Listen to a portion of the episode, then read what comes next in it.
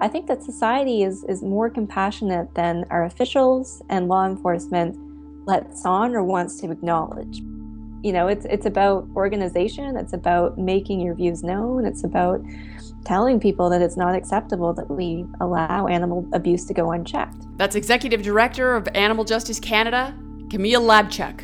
This week's guest on episode 98 of the Unplug podcast.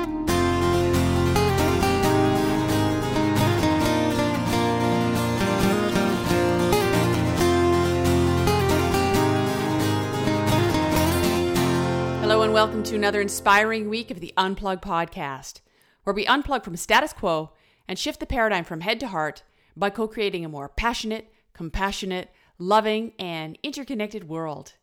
And this is the audio space where you will hear powerful conversations with the courageous truth seekers and free thinkers of today's rapidly changing world. My name is Deb Ozarko, warrior of truth, cultural revolutionary, and passionate lover of life, here to welcome you to your bi weekly dose of authentic expression, truth, critical thought, provoking words, and open hearted inspiration from my paradigm busting headquarters in beautiful coastal British Columbia, Canada. And before I launch into this week's podcast introduction, I want to send a really big thank you to everyone who's supporting this podcast on Patreon and to those of you who have ranked and rated the podcast. I know that the the audio medium isn't as conducive to immediate support as video is, for instance, because uh, most of us are just moving around. You know, we're out for a run, we're walking our dogs, we're listening in the car.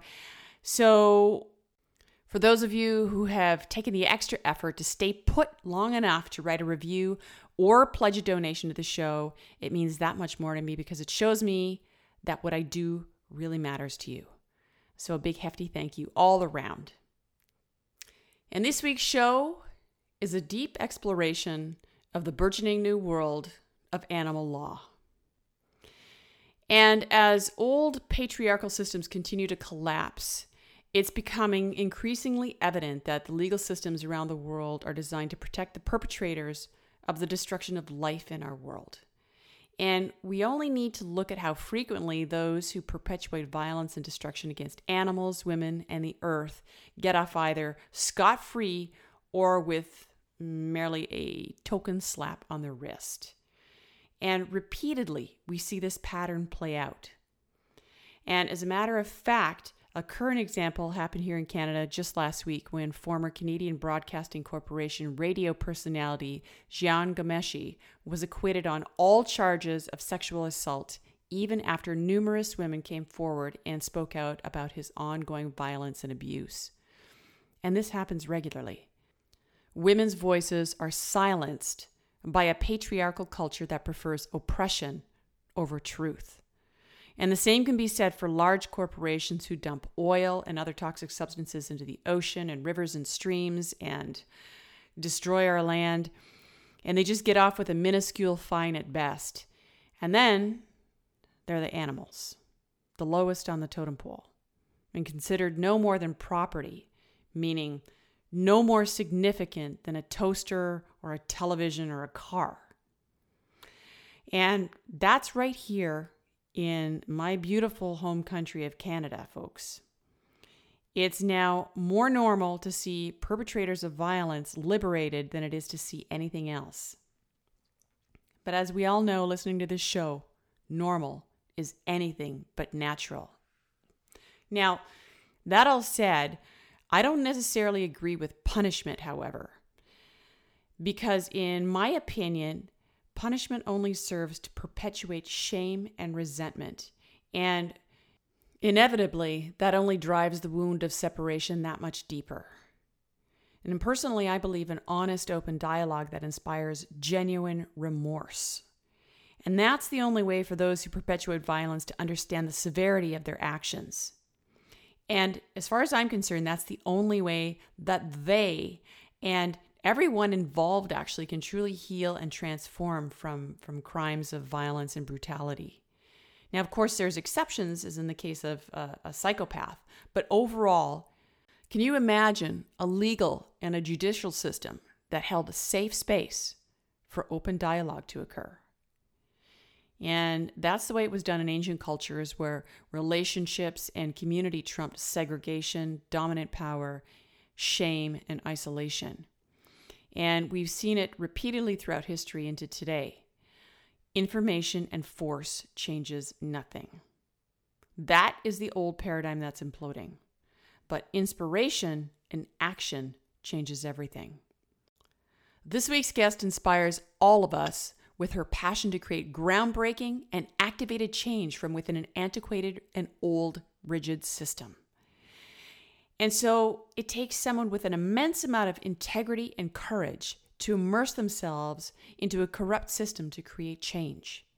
And this week's conversation is with an amazing truth seeker who is courageously venturing into the dysfunctional abyss to create change from within one of the many systemic boxes that prefers to keep old ways intact.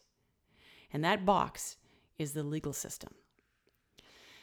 Now, the corruption all around us is immense. I think we can all agree on that, especially people who are listening to this show.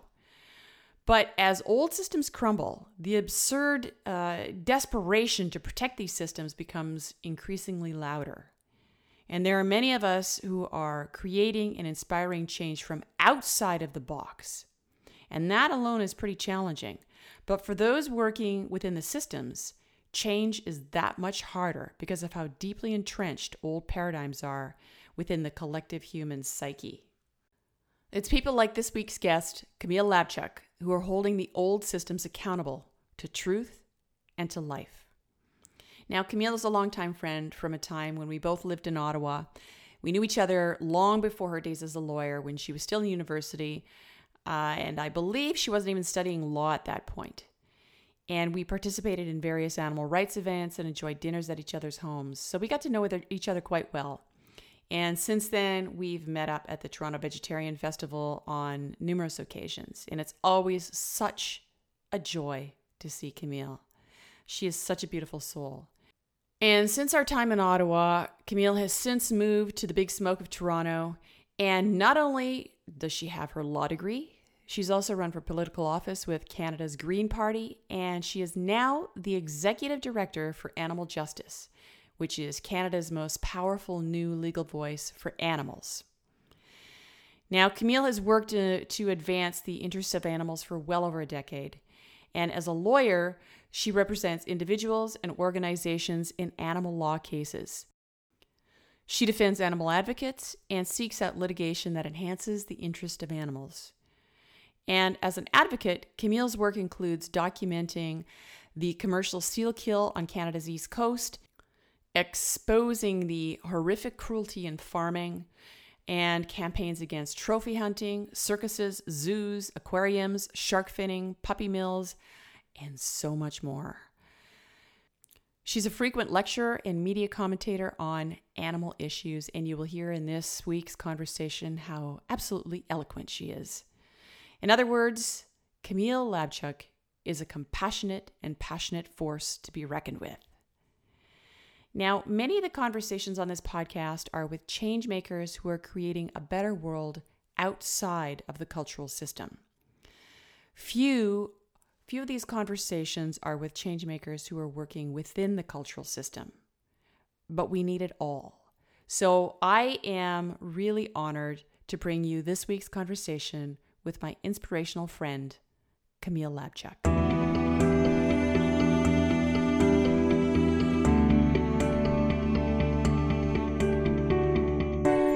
Camille, I am so happy to have you on this show because you and I have known each other for many years and we've witnessed each other's evolution and moved through various stages of activism. And always, the thing that has united both of us is a deep connection to animals and the earth. And you're now doing really groundbreaking work with animal justice as a lawyer and as their executive director.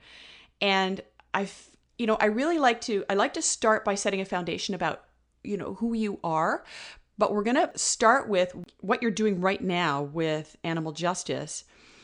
And you can explain to listeners what animal justice is, what the mission is, and what you're aiming to achieve through the organization. And then after that, we're going to back up and we're going to get into the soul of Camille Labchuk. so, so I'm going to start you off a little easier than I start off most other guests. well, thank you for the easy treatment. I appreciate that.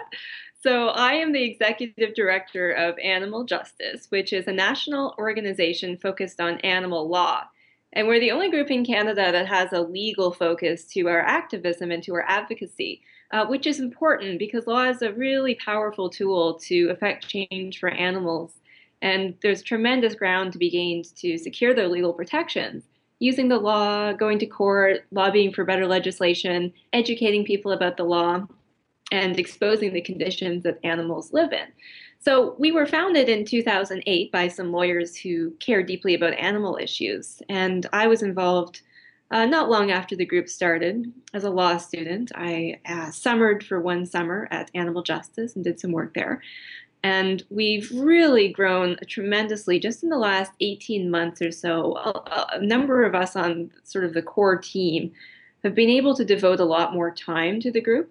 So we've got lawyers, we've got, um, you know, there's there's three or four lawyers who are very deeply involved. Uh, there's people with diverse backgrounds, including a former TV host with great expertise in communications. So we've got an amazing team, and there's just so much work to be done that we never have trouble finding a project to work on. So we're really excited about where things are going. Okay, so you've you've given us a really great overview of what animal justice is all about, and I mean the sad reality is that you've got so much work ahead of you. Like it's a mountain of work that you've got, and I, I I'm sure that it's endless and can pr- probably be quite overwhelming. So I guess ultimately what I'm I'm curious about is I mean you're in an antiquated patriarchal system that has been around for a long time and is probably very rigid in its ways and and you know you guys all come along and you're you've got this more progressive mindset and so i'm curious to know what you're hoping to achieve with the organization within a system that is so kind of locked in its ways?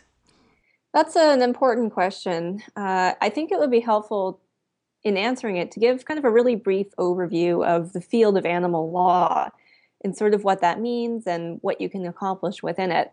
So, in animal law, I like to say it's where environmental law was 30 or 40 years ago. It's a field that's just beginning to grow. It's it's really getting a lot more attention. Um, a lot more law schools are offering animal law classes, and people are discussing these issues all the time. But it hasn't quite uh, hit the big time yet in the same way that environmental litigation eventually did.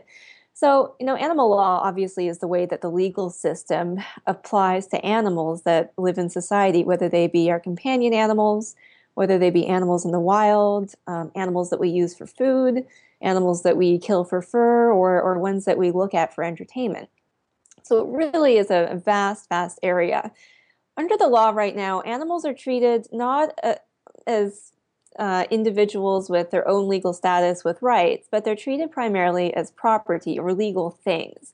They're not considered legal persons, uh, which would give them the, the right to be represented in court, to you know have legal interests that we we give protections to, and and enforce those interests. So what we're trying to do with animal justice, you know, ultimately we need a legal revolution. The, the end goal is a legal revolution in the way we look at animals and their rights. And we need to ensure that they have legal rights, protections from abuse, which which they do have right now, um, but rights so that they can actually enforce those protections if somebody's violating them. So one of the biggest problems right now is that an animal doesn't necessarily have standing to go to court on his or her own if if they're being abused. Now, law enforcement agencies can act, but that's different from an animal suing through a litigation guardian or representative to have those rights enforced. So there's this whole question of what rights animals should be given. But in the meantime, there's so much that we can do working within the existing legal paradigm. Um, I touched on law enforcement a minute ago, and that's an area within which we can make huge progress.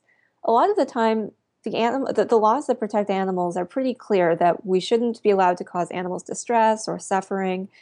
And yet, these laws are seldom enforced to the extent that they should be or to the extent that they're capable of being enforced.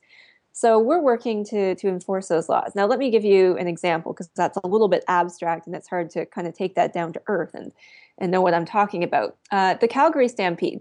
So, every summer, people gather at the Calgary Stampede, and it's you know essentially a spectacle of animal abuse. There's events like calf roping, there's chuck wagon races. Horses die almost every year, predictably, at chuck wagon races, and events like calf roping or steer wrestling undeniably cause tremendous pain and suffering, and often painful injuries and sometimes death to animals.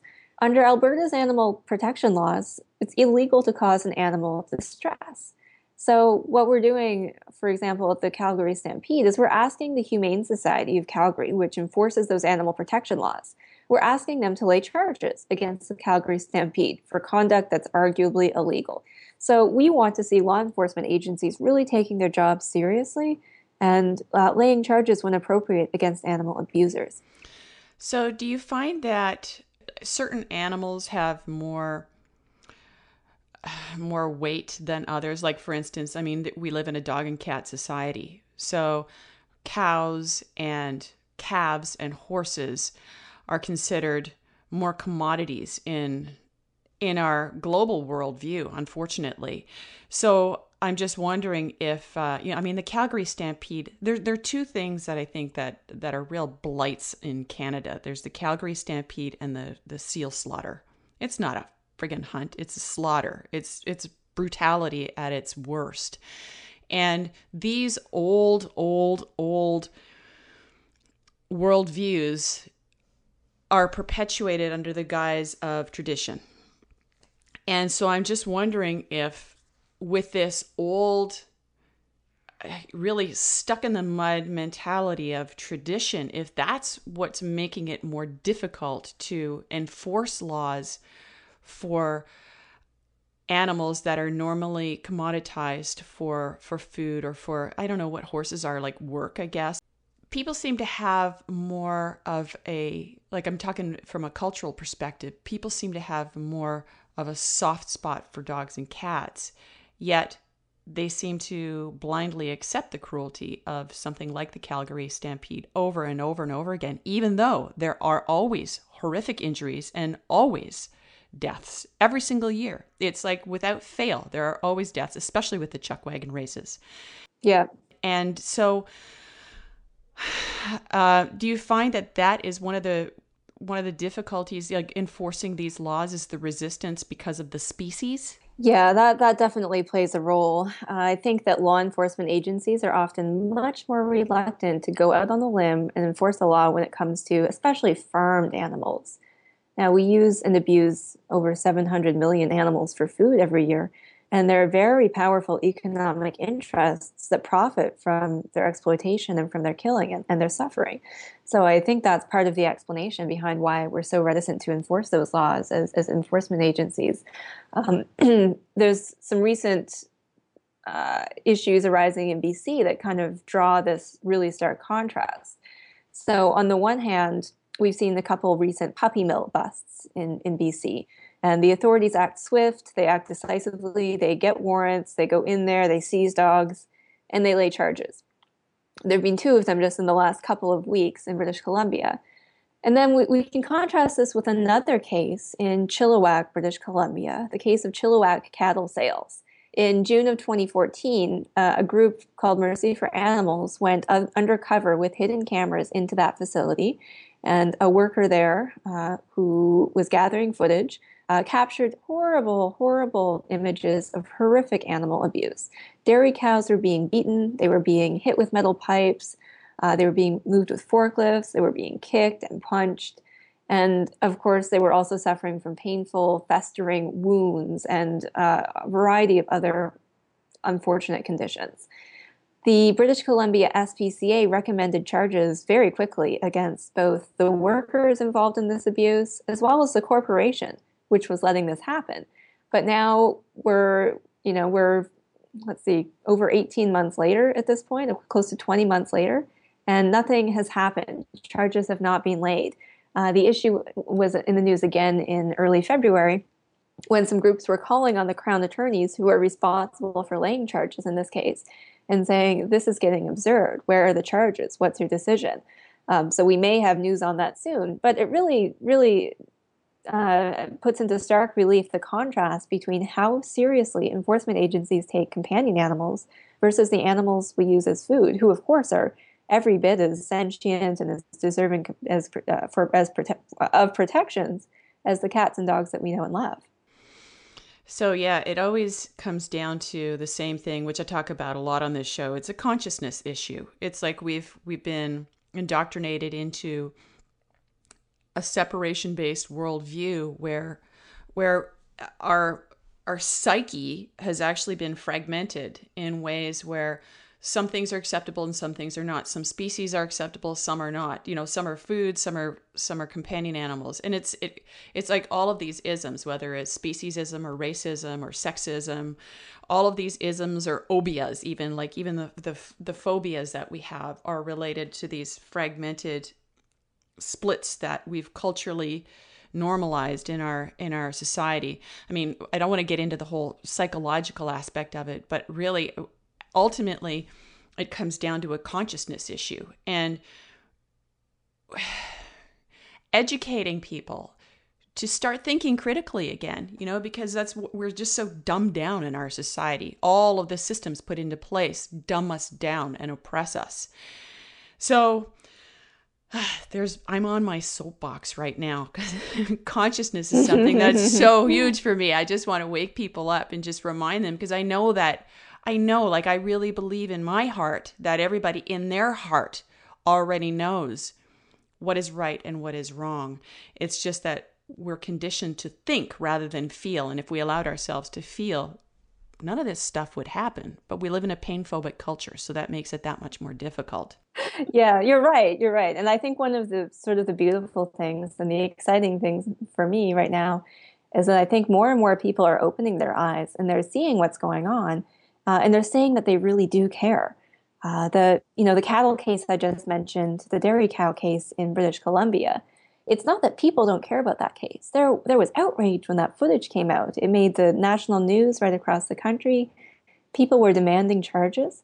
I think that society is, is more compassionate than our officials and law enforcement lets on or wants to acknowledge. But you know, it's it's about organization. It's about making your views known. It's about telling people that it's not acceptable that we allow animal abuse to go unchecked speaking out exactly using our voices. And i think that that's another thing that is is so is so challenging in our society is we always feel like somebody else is going to do the work. Somebody else is going to speak up. Somebody else is but you know what? Every single one of us is that somebody else. And and uh, you know that's one thing that i really want to always encourage on every show if i can in one way is like somebody else is not going to do it. You're the somebody else. Now you as a somebody else you have been I'm going to back up now here. You have been, uh, well, let me back it up even more. I know you as a beautiful soul and a shining light for animals. And we've known each other, well, since we both lived in Ottawa, which is quite a while ago now. And I also know you as someone who has a really fiercely passionate side that doesn't let up regarding society's treatment of animals. So I'm curious to just kind of back things up and explore a little bit more about what makes Camille Labchuk tick. So let's talk about how you've gotten to where you are today. So what life was like when you were growing up in Eastern Canada, and you were growing up near the seal, near the seal slaughter, right? That's right. And in fact, the seal slaughter is one of my first early memories of caring about animals. I remember very clearly being about eight or nine years old and seeing images of seals being clubbed on TV and thinking, how can that be allowed? Why are we doing this? And it really, it really stayed with me. So, you know, I always had cats and hamsters and rabbits and companion animals growing up, and I, I cared about them. Uh, around the time I was 12, my mom and I watched a documentary on the CBC about animals being treated terribly. I believe it was animals in China, maybe not even food animals. It might have been bears. But something in that, that program triggered in us the desire to go vegetarian immediately. So we both stopped eating meat on the spot. Uh, I was really lucky that I had a parent willing to do that with me because I know a lot of teenagers, when they make that decision, as, as so many of us do in our teenage years, they find it difficult to to eat food at home. Uh, but for me, it was was very easy. I had a supportive mom who took that step as well. Uh, my mom was also an environmental activist when I was growing up. So I guess it's fair to say I had a pretty good activist role model. I have um, very early memories of going with her to anti-pesticide activism meetings and, and sitting down with government officials. Um, and she was, you know, happy to be a single mom and drag her kids along to those uh, types of, of meetings. And it was the best training I could have asked for. So I, you know, in high school, I kind of got distracted by, you know, social life and boys and other issues and kind of, you know, wasn't doing much about animals or thinking about them much for a long time. But that changed after university. I did an undergraduate degree in psychology. And I thought I would become a clinical neuropsychologist, which seemed like a very fun idea at the time. But you know, looking back, I'm not sure how my uh, sort of activism and political beliefs really lined up with it. But uh, but I decided to defer my acceptance to a, a grad program in that field for a year. And in the meantime, I started working on Elizabeth May's leadership campaign for the Green Party of Canada. And that was a pretty seminal experience in my life. I had actually run for the Green Party for Parliament a few months prior to that. And when Elizabeth announced she was running for leadership, I got on board and started volunteering right away. And when she needed to hire a staff person, I was lucky enough to be that staff person. So I helped her on the campaign, and she became the leader of the party, luckily. And she hired me pretty quickly as her press secretary in, uh, in Ottawa. So I was thrown right away into the political realm in Ottawa, and um, I haven't looked back uh, since. So it was through working for Elizabeth actually that I sort of developed my my path and, and realized I was going to end up in the legal field. She's an environmental lawyer, and I saw every single day working for her how she used her law degree to analyze new legislation that was coming out, um, comment on the issues of the day, come up with new approaches to, to issues that others had potentially missed. And I was getting more and more passionate about animal issues again around that same time. Uh, I was asked to go to the seal hunt on the East Coast. It, it, was convenient that I was from PEI because the organizations that go out and film the seal hunt every year and broadcast those images to the world so that people can see what goes on, they tend to base their operations out of PEI for at least part of the seal hunt season. So they asked me to join them, them one year. I think it was in 2007. Uh, and I helped out with that campaign. I helped out uh, with logistics to get people out to the ice floes. And that was sort of the moment where everything crystallized. And I realized I wanted to do animal activism full time as a career. And, you know, seeing how the, the legal field looked like a potential option, I decided to go to law school and become an animal rights lawyer. And here you are here I am. so what was your experience like when you were when you were actually at the seal hunt? Did you did you actually physically witness what was actually going on? Yeah, so I was out there for three years, three seasons. Uh, the sealing season lasts usually from the late March until the end of April or, or sometimes even later. So I went with Humane Society International Canada for three years. Uh, the first two years, I used my vacation time uh, away from my job as Green Party press secretary. And the last year, I actually ended up um, joining Humane Society full time, leaving the Green Party and, and becoming a public relations specialist with the Humane Society International. So that was um, it, w- it, was a good experience. Um, yes, I did get out on the ice floes in Zodiac boats, in helicopters, and helped film and photograph the seal hunt. So I, I did witness seals being clubbed. Um, it's it's very difficult to see, but at the same time, when you're out there, you know that the most important thing is not to be distracted by the cruelty, but to get your job done. You have to take those photos. You have to get that footage because the world is depending on you. Um, the only way that people can see what's going on is for those advocates on the ice floes to be the world's eyes and ears. So uh, you know it's, it's, difficult, but at the same time, knowing that you're having a knowing that you're part of an important mission and that you're doing that critical work makes all the difference.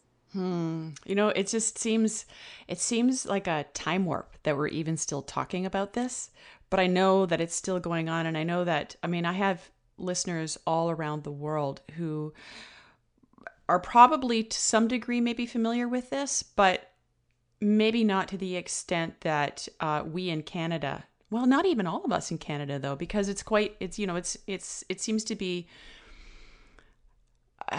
it's not getting as much press as it used to, and I know that there's been a lot of changes with the hunt, especially with climate change. It's not as easy to find the seals. Um, I think that there's, and there also, it seems to be that there aren't as many people going out there doing the slaughtering. But I'm curious, you know, what your experience is because I mean, you're right in it.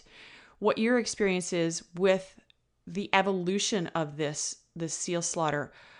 What your thoughts are as somebody who's been out there and you know you've borne witness to it firsthand and what your thoughts are now in 2016 because you were there in 2007 you said and so what is what are your thoughts now because i know again you know with the climate change issue and with not as many people going out doing the slaughtering and then i know that there's been a lot of talk about government payouts um, and I'm wondering if you could just explain a little bit about that, or buyouts, buy, buying out sealing license, or so, something like that. I mean, you can explain this a lot better than me, but yeah, let's just let's dive into this a little bit more because this is something that I've been very passionate about practically all of my life, and I would love to see it end in my lifetime.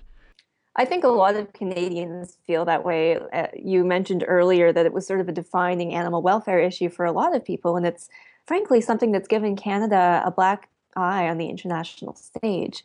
Um, encouragingly, there's been a lot of progress made in recent years. So I was last out there in 2009. Uh, that was the year that the European Union passed a resolution to ban the importation of seal products. And that was a tremendous, tremendous victory for seals. Uh, the European Union's borders now are closed to those products, and that shut off a huge marketplace. And it's not just the European Union, there's countries around the world who've taken the step of, of banning seal imports. So the borders everywhere in the planet are slowly closing. Uh, and what we've seen as a result of decreased markets is that seal pelt prices have dropped dramatically.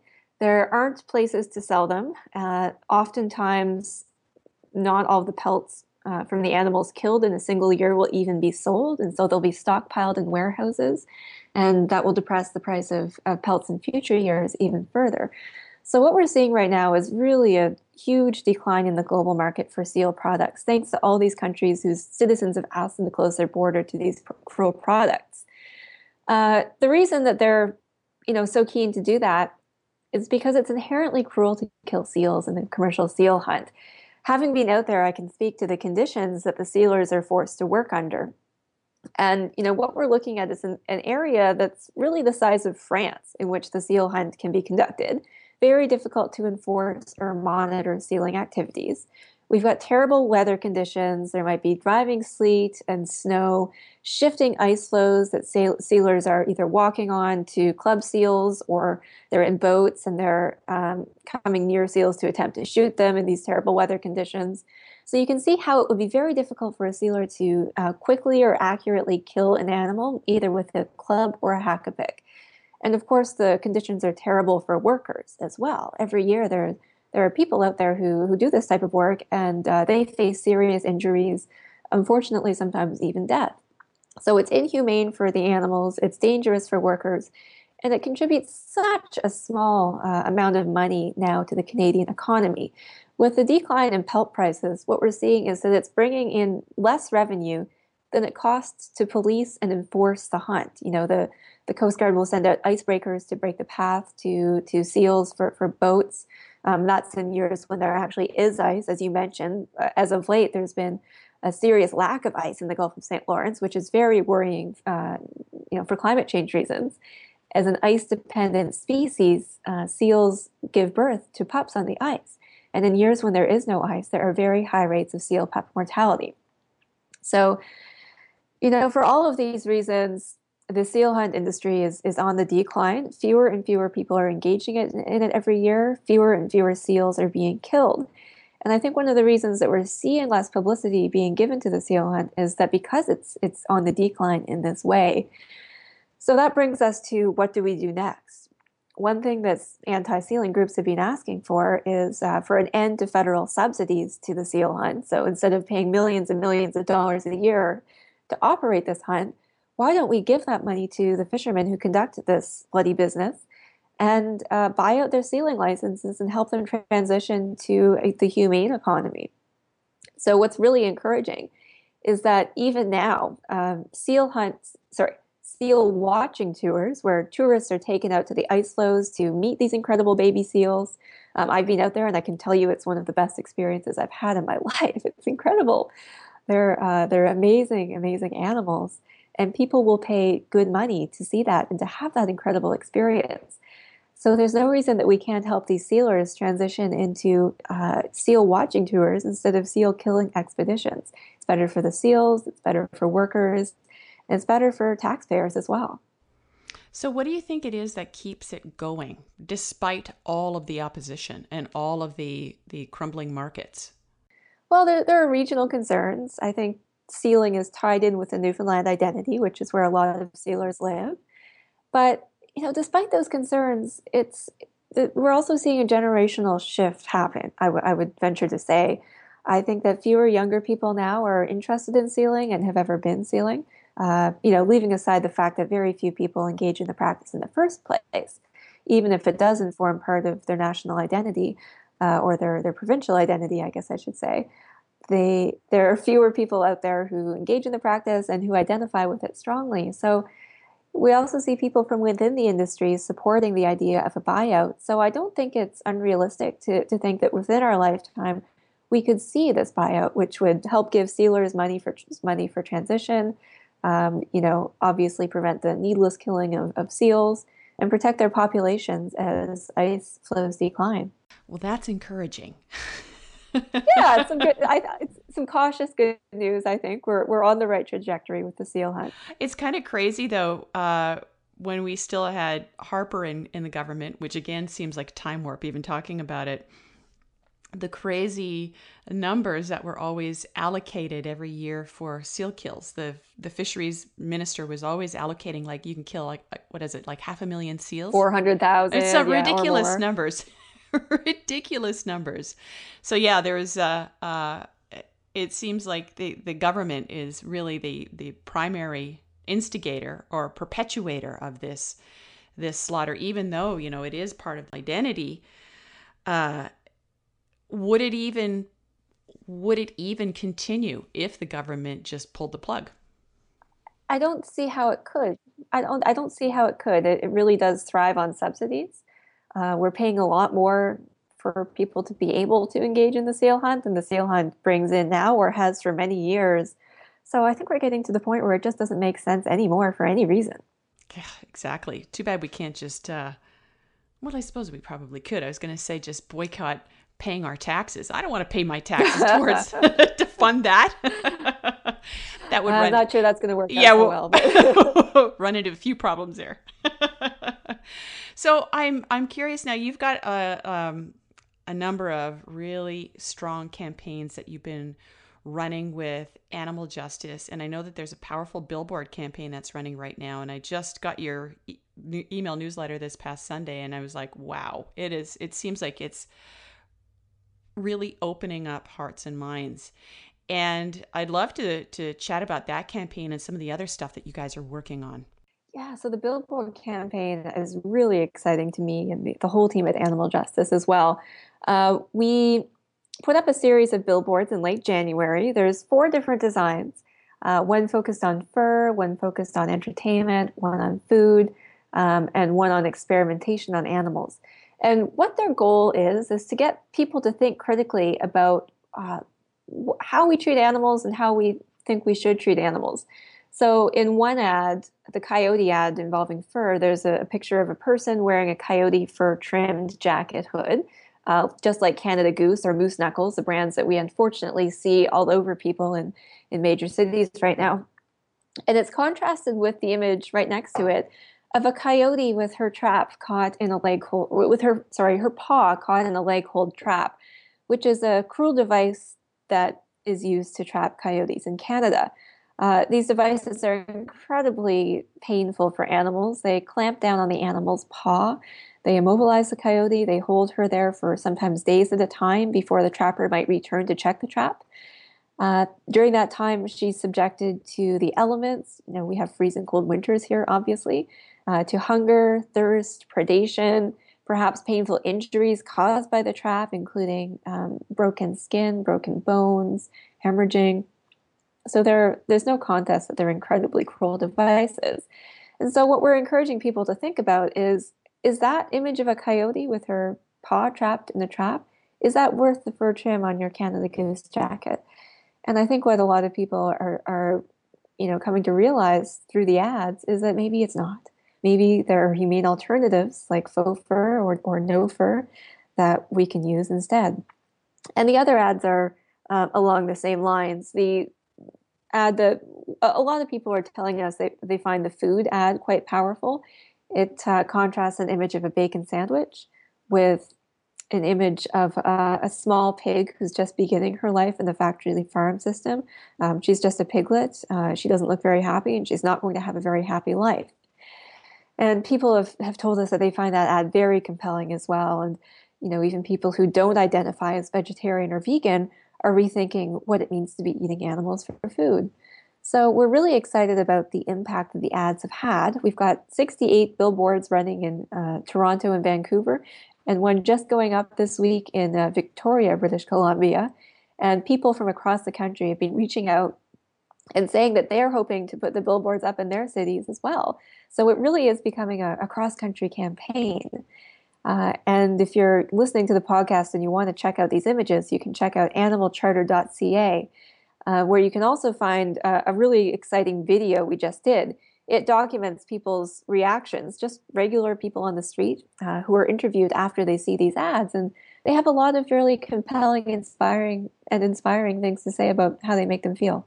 Hmm. Yeah, that's what I was. I was quite inspired when I watched that video to hear what people were saying, and it was very. It was quite. I'd have to say, what is the word? I don't know. It just gave me a, a kind of a jolt of hope that you have with that campaign. You're not really. You're not telling people what to do or how to be. All you're doing is you're showing contrasting images, and well, actually, they're not even contrasting. Their images, like a, one, one leads to another. What they're doing is they're inspiring critical thought, and that's something that I mentioned earlier has kind of gone the way of the dodo because of this, this, the institutions that perpetuate our, our ignorance in this culture. So what you've done is you've just you're shining a light on a dark area and allowing people to choose for themselves. And that's empowering yeah, we're trying to inspire people just to think critically about their actions and when appropriate make the connection and everyday people you know can see how their actions might be causing harm that they don't intend or they w- don't want to incur to animals. So yeah I, I, do think there's something powerful about not telling people you should do this you should do that but just giving them the information and empowering them to decide Exactly. Now I know you've got so many other campaigns that you're running. I was looking at uh, looking at your website just before this call. You've got uh, there was shark finning and puppy mills, and there's so many other things. And uh, I'm curious if you could just share some of the other campaigns, the bigger campaigns that you're working on. Sure. So there's a couple that I'm proud of recently. I mean, I'm proud of everything, but a couple standouts recently. In November, we made history by intervening in a Supreme Court of Canada case. So that's the, the country's top court. And as an organization, we're still pretty young, and it was our very first time intervening at any level of court. So it was simply amazing that the Supreme Court agreed to hear from us. Um, the case, unfortunately, I, I, won't get into the details too much. You can find more information at animaljustice.ca if you want. But it was a bestiality case, and there was an attempt to narrow the offense of bestiality so that some forms of sexual abuse of animals would no longer be illegal. And we got in there, we intervened, and we argued before the court, uh, and we fought that very hard. We're still awaiting the decision on that case, but we do expect the Supreme Court will rule sometime soon. So that was a that was a really big one. It was very legitimizing for us, and uh, I think in the eyes of any future attempt to intervene, that the Supreme Court has recognized us. Uh, another thing that we recently worked on and, and, had a bit of a victory is in Ontario, the Human Rights Commission recently recognized that uh, the word creed, which is a protection under human rights law, um, it's, it's traditionally thought of as religion, but the Human Rights Commission said that it thinks creed should also include secular beliefs, so that instead of just protecting somebody who has religious beliefs, it would include somebody with a secular belief system as well. Now, the reason this is important to us and to animals is because a secular belief belief could include a belief or ethic about the way we treat animals, like ethical veganism. So we now argue that ethical vegans are afforded human rights protection in Ontario. Um, there, there's still a few more steps to to go through before this becomes a firm thing. There would have to be a formal legal case brought. But I think it's really important recognition of the fact that uh, secular beliefs, like ethical veganism, deserve respect. And of course, the reason this is important is because we uh, kill and abuse 700 million animals just for food alone every year in Canada. So, anytime a person takes a stand against that and wants to opt out of that industry, we think it's important that they have the right to do so and that they not be put into situations where they're forced uh, to make choices they don't want to, like, you know, dissecting uh, an animal in a biology class or wearing a uniform that might have fur or, le- or leather on it. So that was a really huge victory, and it's uh, gotten a lot of media attention. Um, and finally, a case that has really just risen up in the last week that I've been working on is the case of 21 dogs, allegedly pit bulls, who were seized from a dog fighting ring, allegedly, in Ontario last uh, October. So, really tragic story. The charges are before the court, and I understand they're being fought. But in the meantime, the Ontario SPCA, which is the law enforcement agency here, which is tasked with protecting animals, is actually applying to the court for an order to put the dogs down. So it wants to execute these 21 dogs. Um, we're we're surprised by this. Uh, you, one would think that a body with the statutory obligation to protect animals wouldn't be seeking their deaths. So we're considering intervening in that case to uh, do whatever we can to stop these pit bulls from being put down by the court. Uh, it's it's you know it's important. These are the victims of an alleged dogfighting ring, and for no other offense in uh, human history have we put have we killed the victims of a crime. Mm. So you really have your work cut out for you, making making changes with out of the box thinking within a, a very old box, which is what I mentioned earlier. That's that's a challenge. So I'm curious, you know, what I guess on this on this same line of thought, this same train of thought, what kind of challenge are you typically up against? Because you have such out of the box thinking and you're working within a very old, rigid system. Yeah, so the legal system very slow, very cumbersome to make change. And I think it's fair to say that law doesn't lead society, society leads the law. Mm. So, just to unpack that a little bit, the law doesn't come first. Society decides it's at a certain place and time and has certain values and beliefs, and the law tends to come after that and catch up to where people already are. So, I don't I don't look at the law as a you know, you know, as the as the as the key or the big solution to all of our problems. But I think in a society where people do care about animals. And make no mistake, Canadians, people around the world, we care about animals. It's our political and legal institutions that haven't caught up to what we feel about animals yet. I think that there's tremendous opportunity for groups like Animal Justice and so many others in Canada and globally that are doing amazing work. I think there's a credible opportunity for us to start pushing our institutions, the political institutions, our legal institutions, in the direction that Canadians want to see them go. So that's uh, one thing we try to do. But but you're right. It, it comes with huge challenges. Animals don't have legal rights per se or standing under Canadian law at this point.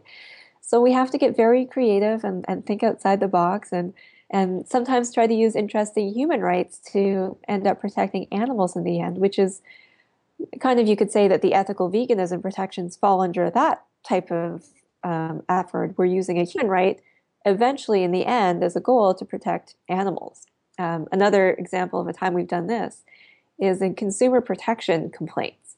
So, under Canadian law, it's an offense to mislead consumers if you're selling a product about that product that means when it comes to animals, you couldn't claim that something is treated humanely, that the product is produced humanely, whether it be fur or uh, meat, if the animals actually suffer. So we've filed false advertising complaints now against uh, Canada Goose, which of course uses coyote fur trim on its jackets. And I've already explained why leg hold traps that catch coyotes are incredibly cruel. We filed a complaint against them and asked the Competition Bureau to investigate and lay charges if appropriate for misleading consumers into trying into thinking that fur is humane when it's demonstrably not. We also filed a complaint against uh, Maple Lodge Farms, which is a chicken slaughterer, the, the largest one in Canada. And despite an undercover investigation exposing horrific cruelty and suffering at its facility, its website still com- still claims that it has very high humane standards. So, in our view, that's uh, an incredible, just galling attempt to mislead consumers who want to be conscious and want to make good choices into buying products that are cruel. So you're really you're you're tackling these issues in very creative ways. Yeah. That's what it seems like to me, which is awesome. We're really forced to do it. Yeah. It's our only option. So but it's fun. Because the biggest monster of all, really, is as far as I'm concerned, are, are farmed animals. As you mentioned, what is it, seven hundred million? Oh my God, seven hundred million, million every just, year. Just in Canada and it just in Canada, and that doesn't even include fishes. so the the numbers are absurd. They're absurd, and when you when you uh, when you think about it globally, it turns into billions, and then when you include aquatic beings, it's trillions. We can't even fathom those numbers. So you're up against a big monster, but I'm really glad it's you. Because I know if anybody can do it, you can because oh, really and, and, you're and you're showing it through through this creativity and i'm curious if you can just if there's any other um, interesting advances that you've made for farmed animals? Or if you've got anything up your sleeve that you can share? Well let me let me say talk about one thing that I think has been really tremendous for farmed animals in Canada and that I'm very excited about uh, seeing continue into the future. And that's undercover investigations into factory farms. So I used to be a board member of Mercy for Animals and a number of animal justice uh, key team members, including Anna Pippus and Kimberly Carroll, uh, were also founding board members of MFA Canada. And we were really excited to be involved in those early efforts to document conditions inside factory farms. So, uh, in those situations, a person would get a job in a facility go to work wired with a hidden camera and record what he or she sees. And uh, really, that investigator is acting as the eyes and the ears of all Canadians because we're kept in the dark as to what goes on behind the closed doors of factory farms. And without investigators like um, Mercy for Animals investigators and other organizations who do this work, we would never know how animals are being treated. Uh, and when people do know how, how animals are being treated, that sometimes inspires legal action if, if there's illegalities. It inspires personal change. It inspires people to cut back or give up on meat or dairy or egg consumption. And hopefully, it inspires eventually legal change as well, so that we get at some of the fundamental issues that allow uh, agricultural producers to treat animals so badly. And I know in the U.S. they have these these ag gag laws, and I feel like when when laws like that come up, uh, so essentially, um, you can probably flesh this out better than I can, but the ag gag law is essentially just kind of it's silencing these undercover investigators. Is that correct? Yeah, there are different iterations of ag gag laws, and every state has a slightly different type of law. Uh, there's a few states now that have them on the books in, in uh, the US, but usually they involve criminalizing undercover investigations either through um, preventing people from putting in job applications if they work for an animal protection agency, um, sometimes requiring investigators to turn over fil- film and report ab- abuse immediately, which of course prevents them from getting any sort of long term picture at what's going on um, and usually doesn't lead authorities to act anyway. So, various ways that they attempt to criminalize this. In the US, I think the moment has come and gone for ag gag legislation. I'm optimistic that uh, there was some momentum for a while, but that that's been halted and perhaps reversed at this point. The uh, a court in Idaho recently struck that state's law down as unconstitutional in a stunning victory for animal advocates who challenged it. And there's pending litigation in other areas as well. So I'm optimistic that uh, ag gag won't make its way north of the border. Certainly, if it did, in my view, it would be um, blatantly unconstitutional. We have, obviously, as they do in the States, which is the reason that one law was struck down, we have the rights to freedom of speech and that includes gathering the information that you need to to make that speech. So uh, I, I, believe that we're unlikely to see it creep north of the border, but uh, I suspect that if it does make its way up here, people will be shocked and appalled, just as they are in the states, and that it will be opposed by um, virtually every civil society group, animal protection groups, workers' rights groups, newspapers. There's a very broad coalition of people who say this is not who we are. we should be putting the animal abusers in jails not the whistleblowers. and I feel like when when um, laws, which I say in quotation and air quotes, when laws like that emerge, it's indicative of a high level of paranoia that you know I it's it's to me actually it, it goes even deeper than that. It's indicative of I'm doing something wrong and I need to hide this and I'm going to use as much power as I possibly can. But ultimately, what it does is it it exposes the absurdity of it on a you know on a in a more public way that's what the way i see it and so i think that that's probably why it's it's got so much opposition and i can't see it coming over here either i honestly can't i think that in in many ways in many ways canada is a little more progressive than than that kind of mindset I think we like to think we are. Sometimes yes, sometimes no. But I like to think that too. Well, I just have one more question for you, Camille. You know, you just seem so optimistic and hopeful, and you're right there in the trenches. And so, my last question for you is since you've been in the trenches for so long in the political realm and now in the legal realm, and you're working hands on, and you've actually witnessed, you know, like you, you mentioned the, the seal hunt, you've witnessed atrocities firsthand, and yet you still have such optimism. I can see it in your face here on Skype, you know, and I'm curious to know what your vision is as you move forward with this work. I think we're at an amazing place in time right now in Canada to make real progress for animals. Um, I'm really excited about our work at Animal Justice, but other organizations are doing amazing uh, work as well. There's a lot of political effort going on at the time being. Uh, we have a new government in Ottawa. We, we no longer have the conservatives. They were not interested in doing anything for animals for the decade that they, they held parliament. So uh, we now have a new liberal government, and I'm really happy about a lot of the MPs that were elected in the last election. Uh, we supported uh, many of them through our initiative Humane Voters Canada and told them that we want to see action on animal issues. And there are so many enthusiastic, good people in the House of Commons and the Senate who want to see that type of work happen. So we've already got a bill to ban cosmetic testing on animals in the Senate. We've got one to criminalize keeping uh, cetaceans in captivity in Canada, which would shut down cruel marine parks. And I believe that we're set to see a wide ranging, really progressive animal protection bill sometime soon in Parliament. So I'm really optimistic about work being done on the federal level. And in general, in terms of the field of animal law, I really think our moment is here. Law schools across the country are, are picking up on the excitement. They're offering animal law courses. We've got animal justice growing exponentially. We've got, uh, you know, a recent Supreme Court case under our belts, and just so much excitement and momentum. And I really see that there's so much room to make progress on issues that just haven't been worked on over the years.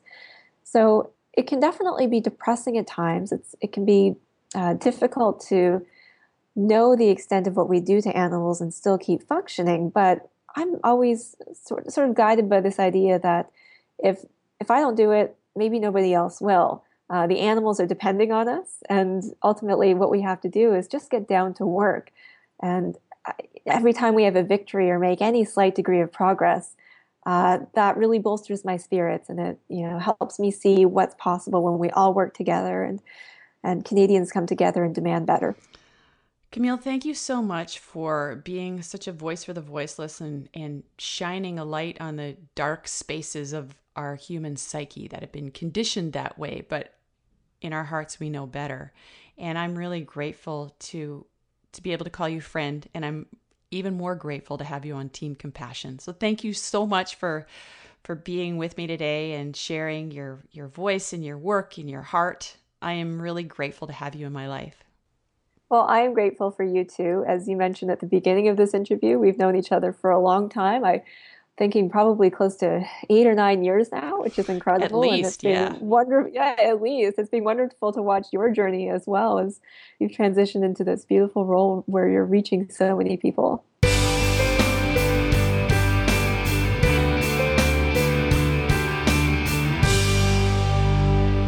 If you're interested in exploring more about Camille's work through animal justice, you can check out animaljustice.ca or you can head on back to debozarko.com backslash 98 for this week's show notes. And I invite you to contribute to the ongoing creation of this show through your support at patreon.com backslash unplug podcast or with an iTunes review, which is worth gold in the sea of podcasts that are coming up these days.